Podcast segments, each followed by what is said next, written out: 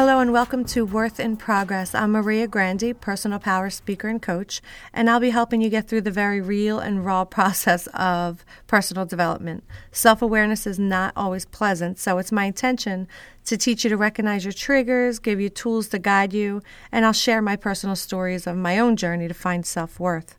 Thank you so much for being here, and I always welcome your input. Hello, and welcome to episode 15 Self Love and the Shadow Self. I'm going to explain some of the things that happen when we're going through personal development and we don't love ourselves. We have to understand what self love actually is. And I'm going to explain what the shadow self is and how it can stop our personal growth in its tracks. Okay, let's get started on self love and the shadow self. I think, like most women, I've always struggled with self love. I overgave, overcommitted, and I always looked for validation outside of myself. And when people would tell me that, I wouldn't understand. I would think, why is it so bad to help people and to give?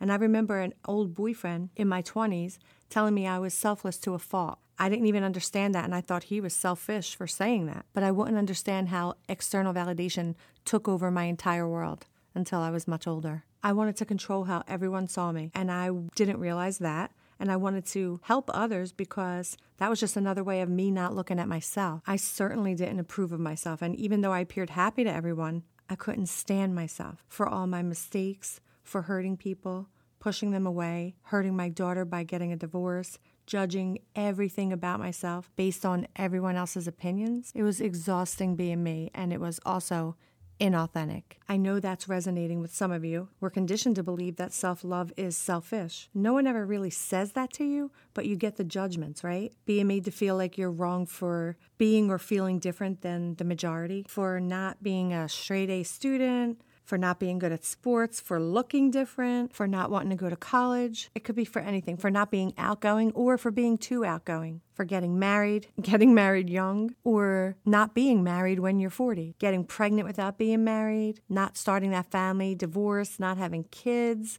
whether you choose not to have them or you don't have them yet, for being gay, for being outspoken. The list goes on and on and on. It, there's just so many things that we feel judgment for. And all of these judgments are little pecks at our self esteem, our self love. Imagine being born with this radiant heart, a very, very bright light inside of you. And as you grow, each one of those pecks dims that light. Eventually, the light is out, and we rely on our ego which is our heads, to get us through life. You know, each time you get hurt, you build a wall up, and your ego will no longer allow anyone in, right?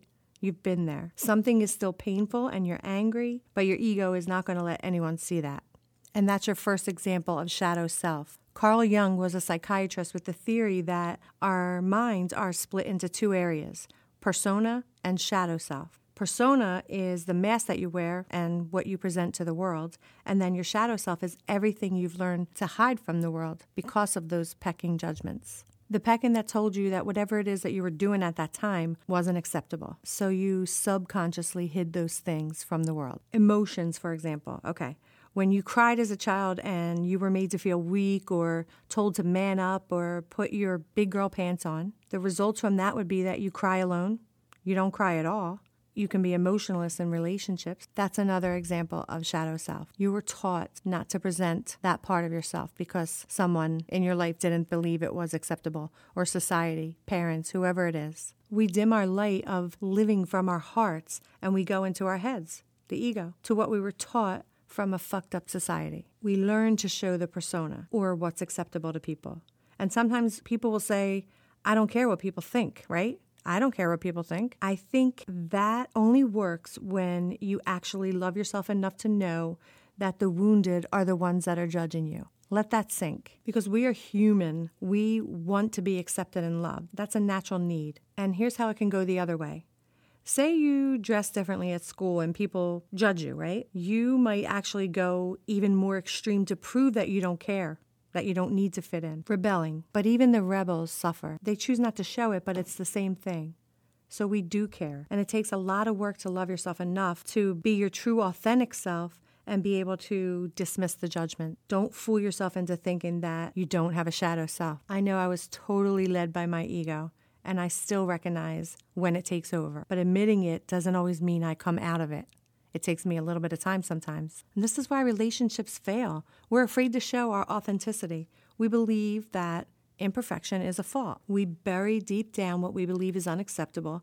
And of course, this is going to lead to lots of problems for us, including physical problems or mental health issues, speech impediments, mood swings, twitches. It goes on and on too. And we're taught that the shadow or the darker self is bad, negative. So we don't embrace it and we don't want anybody to see it. But we all have a light and a dark side. It's about accepting the negative emotions and not associating them to shame. So when I decided to dive deep into this, I named my shadow self Mariah. If you've listened to my podcast, you've definitely heard a thing or two about Mariah. And that's why I admit, and I feel very comfortable admitting, that my negative feelings actually exist. I don't just say, oh, I'm sure Karen didn't mean to hurt my feelings when she said that.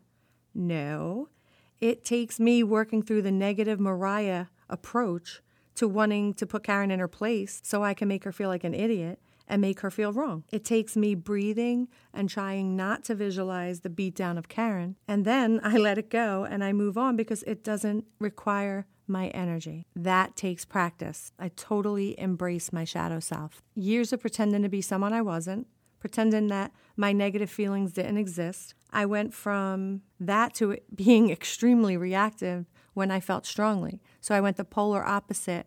I thought I found my voice, but I was actually hurting myself more in communication by communicating that way. Another example moms and wives are always supposed to love to cook, and cooking equals love, love for your family, right? So some people would pretend, and this is me, that they love to cook. The fact that they didn't is going to eventually come out because you're not going to keep using that energy to be something that you're not. I despised having to be the one to do this. Sometimes I faked it, but eventually it took too much energy and and then of course the real me surfaced or i resented it and i have to be honest here this is still an area that i work on this was a very deeply rooted problem of mine so i went extreme with it don't try to make me your bitch who does everything for you. I'm not your mother.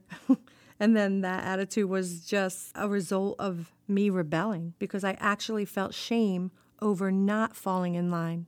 I felt shame over not loving to cook, not loving to do everything for my family. So now I attached pain to certain tasks and I'm trying to find joy in creating a love for cooking. But my Mariah's like, then I got to clean up. So I always go back to trying to blame or find that excuse. It's a really hard thing for me to admit that.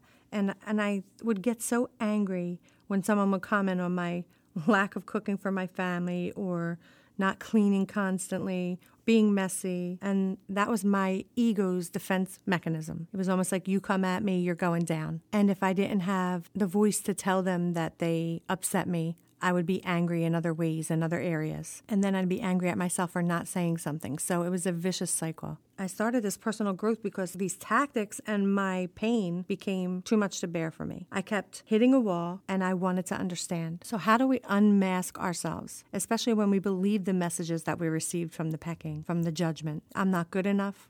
I'm not worthy.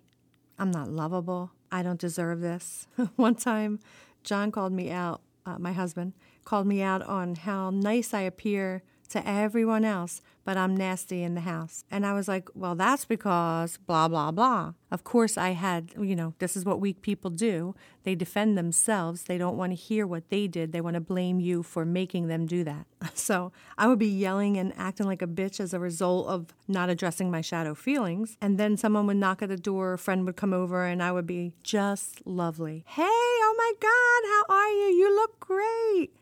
And I would stand there looking all kinds of puzzled because 10 seconds ago I was probably cursing. I know a lot of people do this. I hear this a lot in my coaching. It's funny till it's not funny, right? We become so disassociated with our authentic selves that we don't even recognize this mask that we wear for others. We believe that we are our bodies and our minds, and that means no more heart. Even after we fail over and over again in relationships, jobs, communication, even in our diets, we ignore the heart message. By acknowledging our light and our dark sides, we learn everything. We stop being led by fear, fear of being seen, fear of not being perfect, and we lead with our hearts. Otherwise, we just hide behind the mask and we project our shadow selves onto others. That's denial. We distract ourselves with other things like helping others, drinking, going out, binge watching TV shows, but projection is there. We do project onto others. An example of that would be churchgoers that judge everyone and talk about people. So I learned to look at myself, my shadow self, as a learning tool. It's here to teach us. When we make peace with it, we quiet the ego. Your life is no longer fear based thoughts. Self sabotaging behavior is going to stop. So, what is shadow work? It's recognizing childhood conditioning,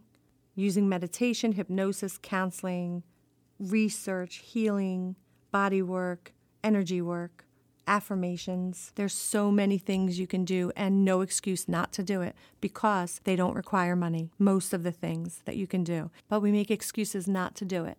We don't want to look at the shadow self. When someone rubs us the wrong way, that is a mirror of us. There's something there that we're not seeing because we're choosing to see what they're doing wrong. And we don't want to hear this. A lot of people already hear that when something annoys you in someone, you have that quality in yourself. Oh no, people get very upset when you say this to them. I'm not like that. That's what they say. I'm not like that. That's not me. That's a total opposite of me. Perhaps, but it's exposing something in you that you haven't addressed.